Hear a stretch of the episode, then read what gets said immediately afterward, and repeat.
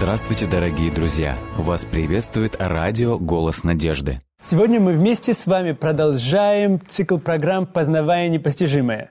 Иисус сказал, «Исследуйте Писание, ибо через них вы, имеете, вы думаете иметь жизнь вечную». А они свидетельствуют обо мне. Мы вместе с вами, Артур Артурович, изучаем картину Бога. Кто же такой Бог? И мы пытаемся познать его и постичь сквозь призму Священного Писания. И сегодня мы продолжаем наш, наш цикл в книге, книге «Исход». Вторая книга Моисея, книга «Исход». Мы на прошлый, на прошлый, прошлый раз мы вместе с вами говорили о том, насколько уникальна книга «Исход», где существует всегда избавление. И только за избавлением следует уже завет, или же, как мы говорим, закон и скиния. Результат следующий. И сегодня мы вместе с вами поговорим о завете, об этом завете. Завет и скиния. Ну что ж, что же интересного или что же особенного можно увидеть в этом в этом завете. Да, мы э, в прошлый раз начали говорить о том, что книга, быть, э, книга «Исход» состоит из трех частей. Угу. Э, некоторые э, делят ее на четыре части. Угу. Но если внимательно посмотреть, третья и четвертая часть, они, в общем-то, представляют э, единое целое. Угу.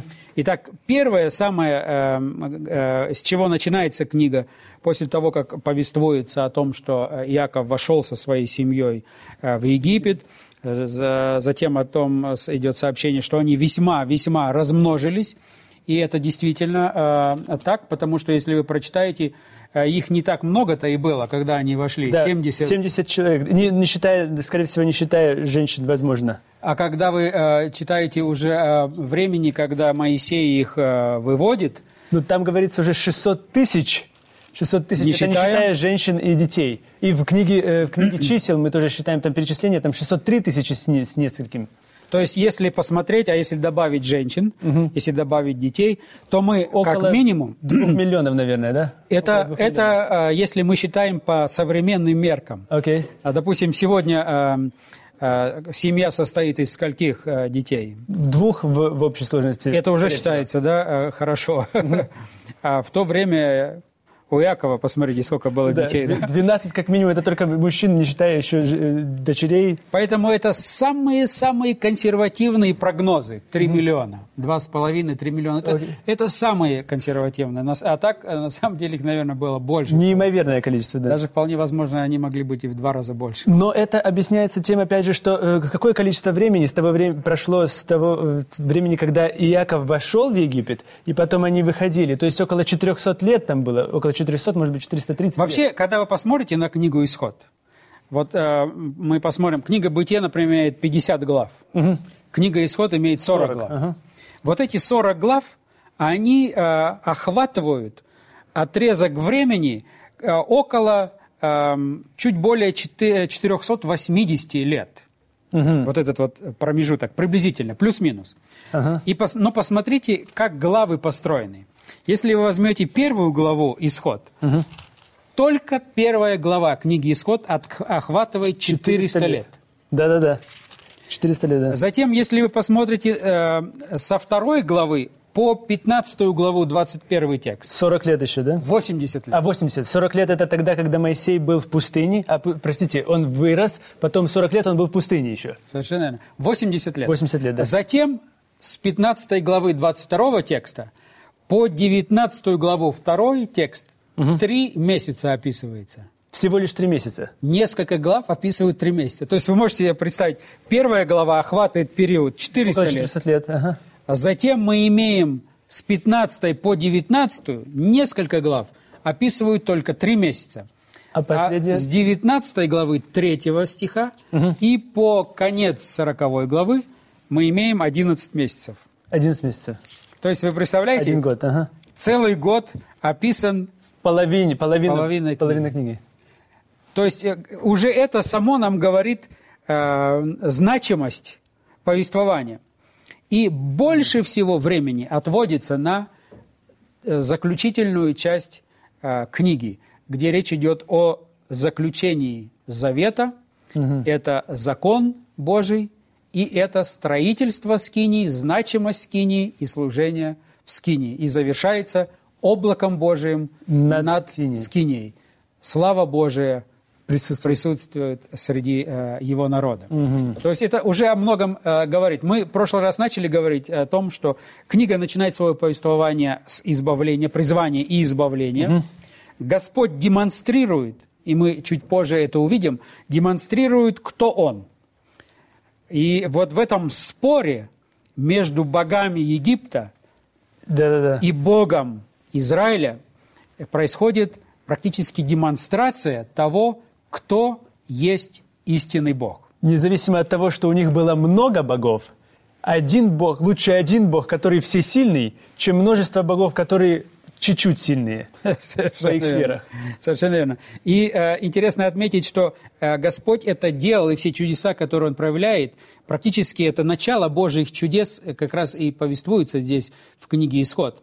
Э, э, В книге «Бытие» мы видим о провидении Божьем, мы видим о творческой силе Божией, но такие чудеса явные, как э, здесь в книге «Исход», Особенно те 10 чудес, которые мы в даль- в дальнейшем будем видеть, и еще позже множество других чудес, которые происходили. Да, и нам нужно будет обязательно не забыть коснуться этого вопроса. Если Бог любви, является Бог, есть любовь, если Он такой добрый, такой хороший, то почему вот эти вот язвы, этих 10 язв? Итак, мы возвращаемся, что Бог призвал, Бог избавил, и в этом процессе призвания и избавления Бог продемонстрировал, кто есть Бог.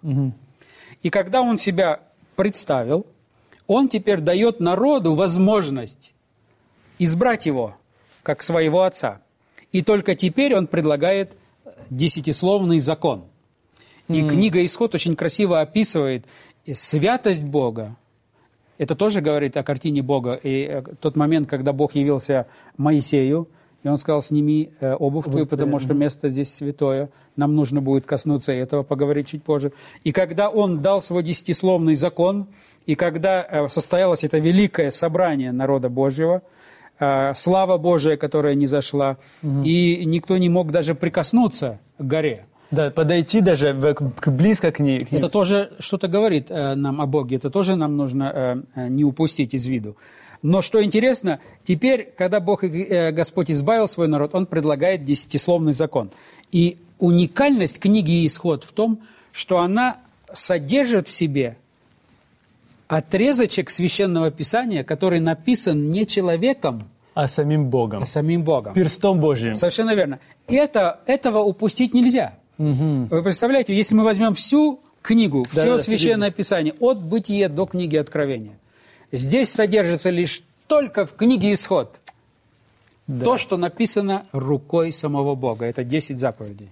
И насколько же все-таки освящена, значит, эта книга, если само присутствие Бога освещает, так слова Божьи освещают не только книгу Исход, но и также все Священное Писание, так как это слова. Совершенно верно. И далее очень интересно, что когда Господь предложил десятисловный закон, то закон является отображением Божьего Характер. характера. Каждая зап- заповедь нам что-то говорит о Боге, о Его характере, каков Он.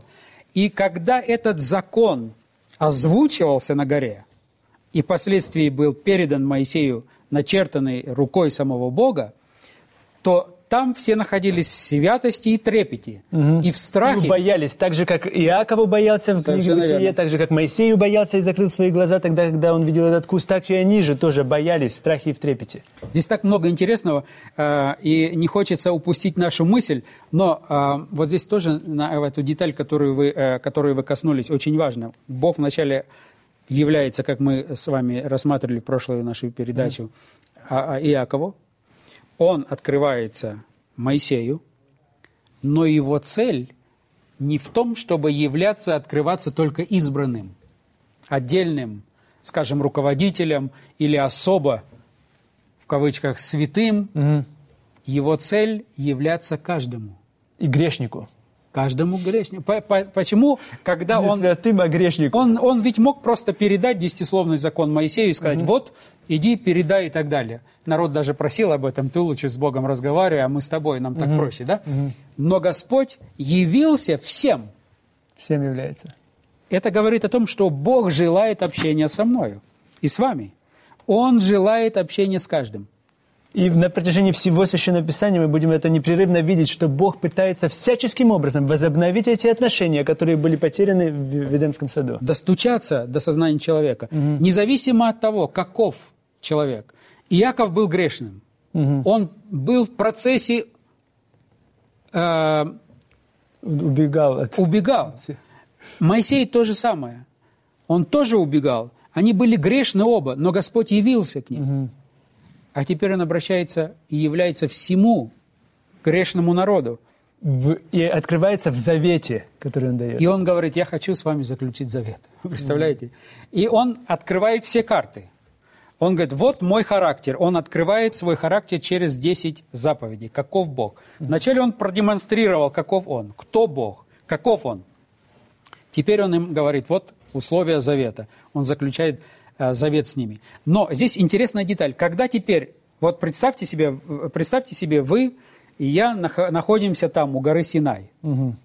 Мы, как мы по, по велению Моисея, помылись, да, да. мы воздерживаемся от всего того, э, о чем просил Моисей, готовимся, что вот наступит день, и Господь явится каждому из нас. Теперь Господь является, и это происходит в такой драматической угу. от, от, э, обстановке, когда э, и гром, и молнии, и э, облака, и дым, и огонь.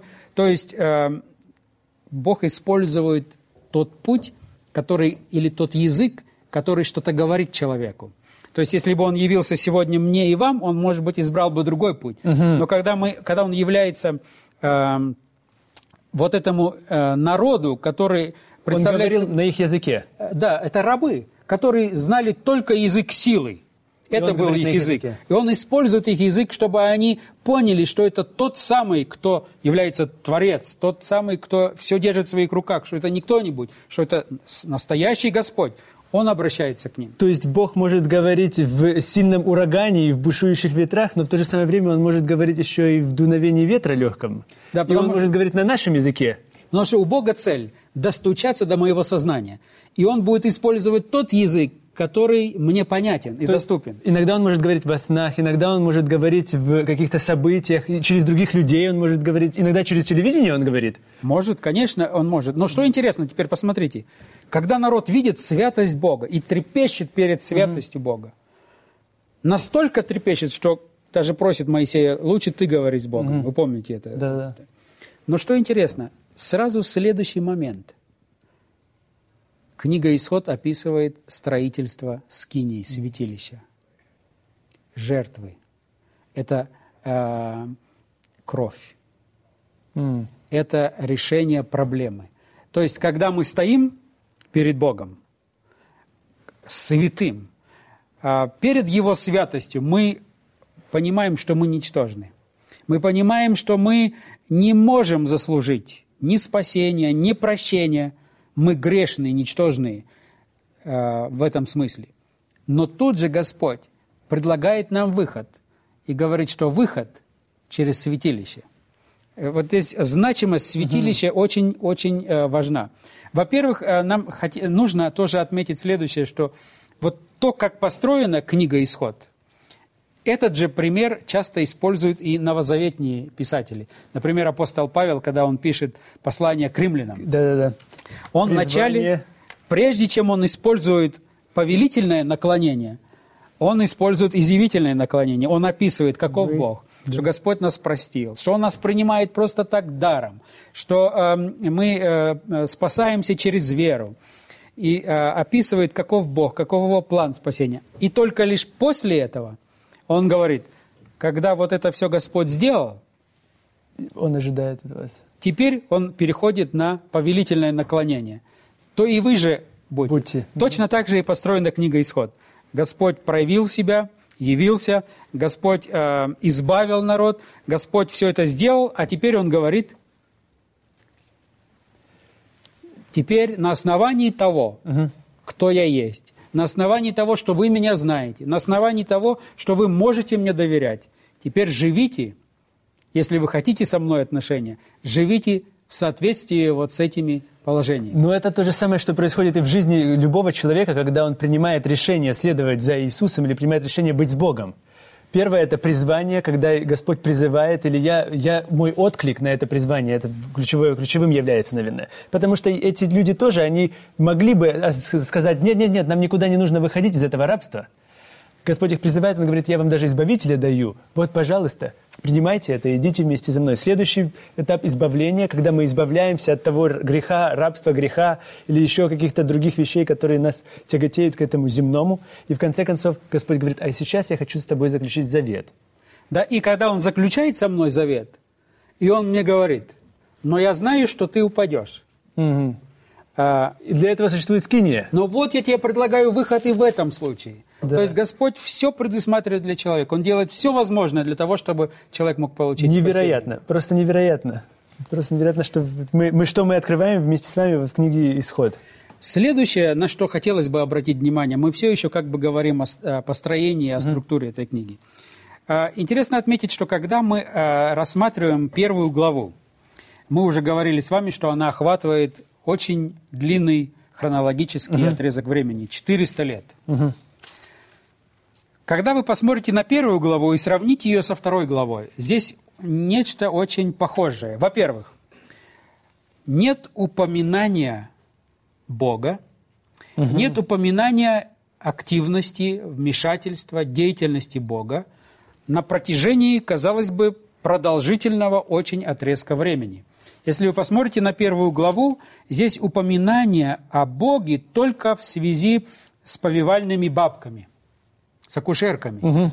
И то там говорится о том, что они, повивальные бабки, боялись Бога. Да, и за сие Бог... Да, и они поэтому не хотели убивать этих младенцев. Э, да, и 20 текст, за сие Бог делал добро повивальным бабкам. То есть в конце вот этого 400-летнего угу. отрезка времени говорится, упоминается имя Божие. Затем, когда вы переходите ко второй главе, угу. такая же ситуация. То есть мы имеем очень продолжительный отрезок времени. Практически мы имеем э, здесь э, не один десяток лет. Нет упоминания имени Божьего. И только лишь конце... В 24 тексте, да? Совершенно. «И услышал...» «Бог стенания их, и вспомнил Бог завет свой с Авраамом, Исааком и Иаковом. И увидел Бог сынов Израилевых, и презрел их Бог». Совершенно верно. То есть о чем здесь нужно э, сказать? Значит ли это, что Бог молчал на протяжении 400 лет? Значит ли это, что Бог молчит в нашей жизни тоже? Вы представляете, очень часто, когда мы э, беседуем с людьми современными, угу. они говорят, вот когда смотришь на библейских героев – Взять того же Авраама, где мы очень четко видим, что Господь являлся ему. И Господь ему говорил, встань, выйди из Ура Халдейского. Затем он ему говорит, а теперь иди туда, сделай то. То есть мой аргумент будет следующим. Им было гораздо легче, потому что с ними Бог общался лицом к лицу, можно сказать. И э, сегодня люди говорят, если бы Бог мне сказал, я бы тоже сделал. Я бы тоже сделал. Угу. Но Бог мне не говорит. Но интересно отметить, что когда мы возьмем жизнь любого библейского героя, в том числе и э, жизнь Авраама, и мы ее разложим хронологически, угу. И посмотрим, когда, в какой период времени Господь открывался и общался с ними, то мы увидим, что между этими общениями проходят годы, иногда десятки, десятки лет. Угу. Значит ли это, что вот между явлениями, между откровениями Бога, Бога нет в жизни этих героев. Нет, совершенно нет. То же самое происходит здесь. Почти что 400 лет происходят, описаны они в одной главе, и за этот промежуток времени вообще нет упоминания Бога. Только в конце этого периода упоминается, что Господь благословил, благословлял повивальных бабок, потому что они боялись его. Угу. Значит ли это? Или когда говорится о Моисее, тут такие события происходят. Да, Посмотрите, тут э, Моисея хотят убить. Всех да, младенцев, всех убивают. убивают. Народ э, находится в таком рабстве, в угнетении. А угу. где Бог? Ну да, Бог все равно там же, как мы видим. Здесь Бог все равно здесь. Просто Он, может быть, не говорит так, как нам бы хотелось этого. Да, когда мы читаем книгу «Исход», мы будем видеть, э, что даже тогда, когда Бог, казалось бы, э, не вмешивался в историю человечества, угу. Он активно готовил план. Он был тут. Угу. Это большой урок для нас сегодня, потому что очень часто верующие люди и неверующие люди, современные наши соотечественники, Они живут и говорят о том, что, ну, где Бог, если мне вот так вот плохо? А Если Бог есть, если Бог э, добр, то почему Он не вмешался? Мгм. Вот э, почему происходит то, почему происходит это? Где Бог? Мгм.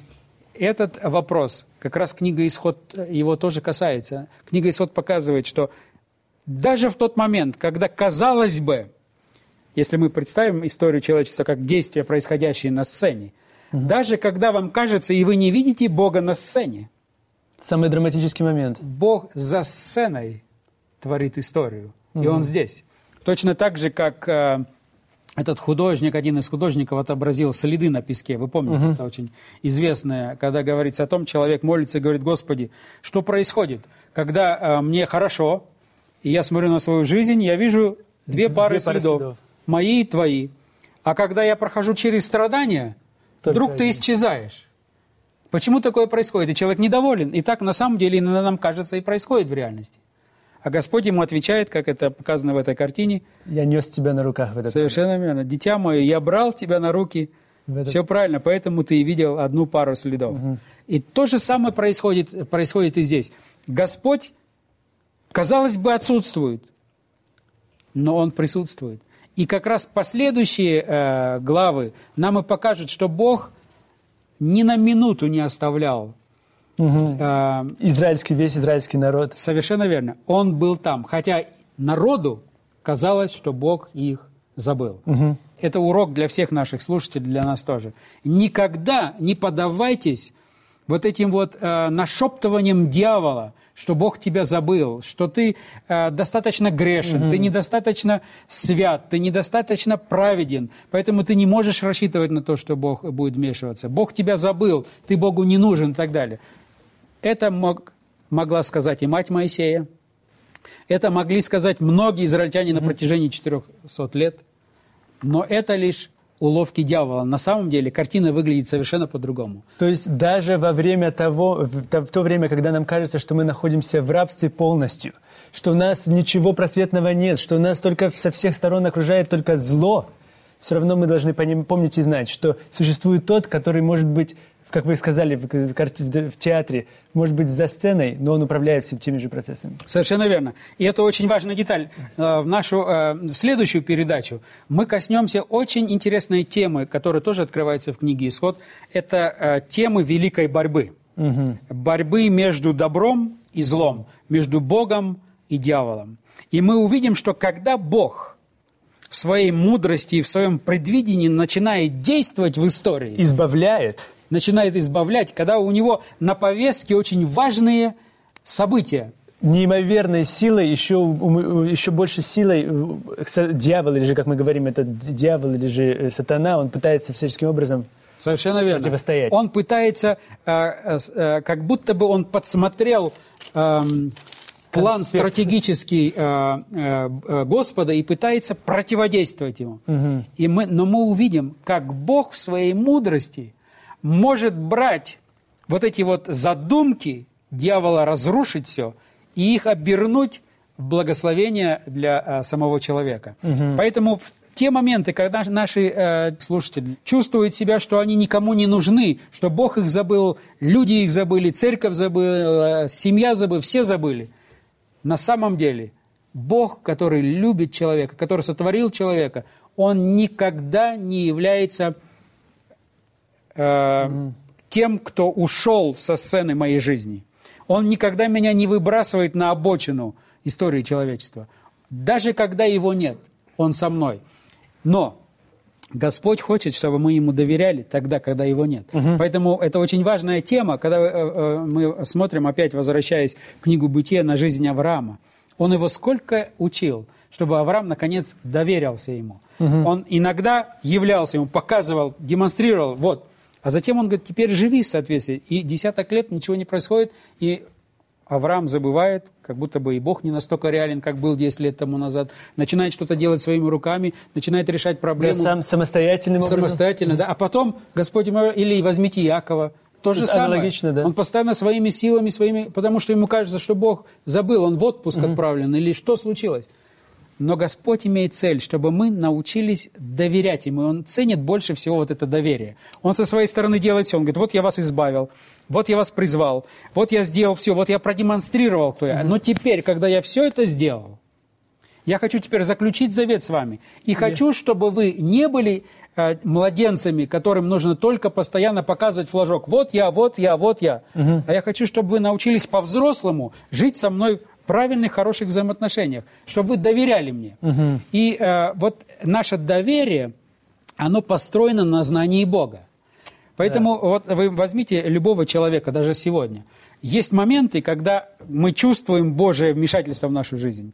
Нам никогда нельзя забывать эти моменты, потому что на этих моментах строится наша э, строятся или а, основываются наши мосты, угу. которые охватывают тот промежуток времени, когда, казалось бы, Бога нет в истории моей жизни. И тогда, когда нам кажется, что Бога нет на протяжении истории нашей жизни, мы должны вспоминать об этих вот важных, можно сказать, э, больших этих столбах, на котором зиждятся эти мосты. Те столбы, которые говорят о том и подтверждают то, что Бог всегда с нами.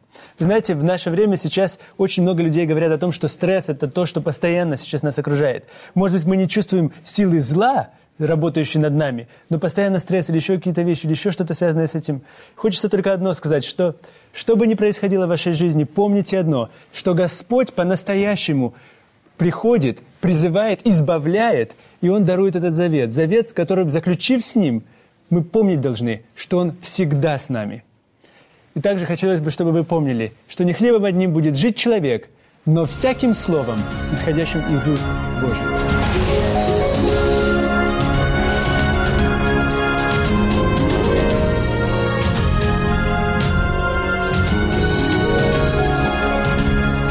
Дорогие друзья, вы можете оставить свои сообщения через WhatsApp и Viber по номеру плюс 7 915 688 7601 или позвонить нам на бесплатную линию, которая работает на территории Российской Федерации. Номер 8 800 100 ровно 1844. 8 800 100 ровно 1844.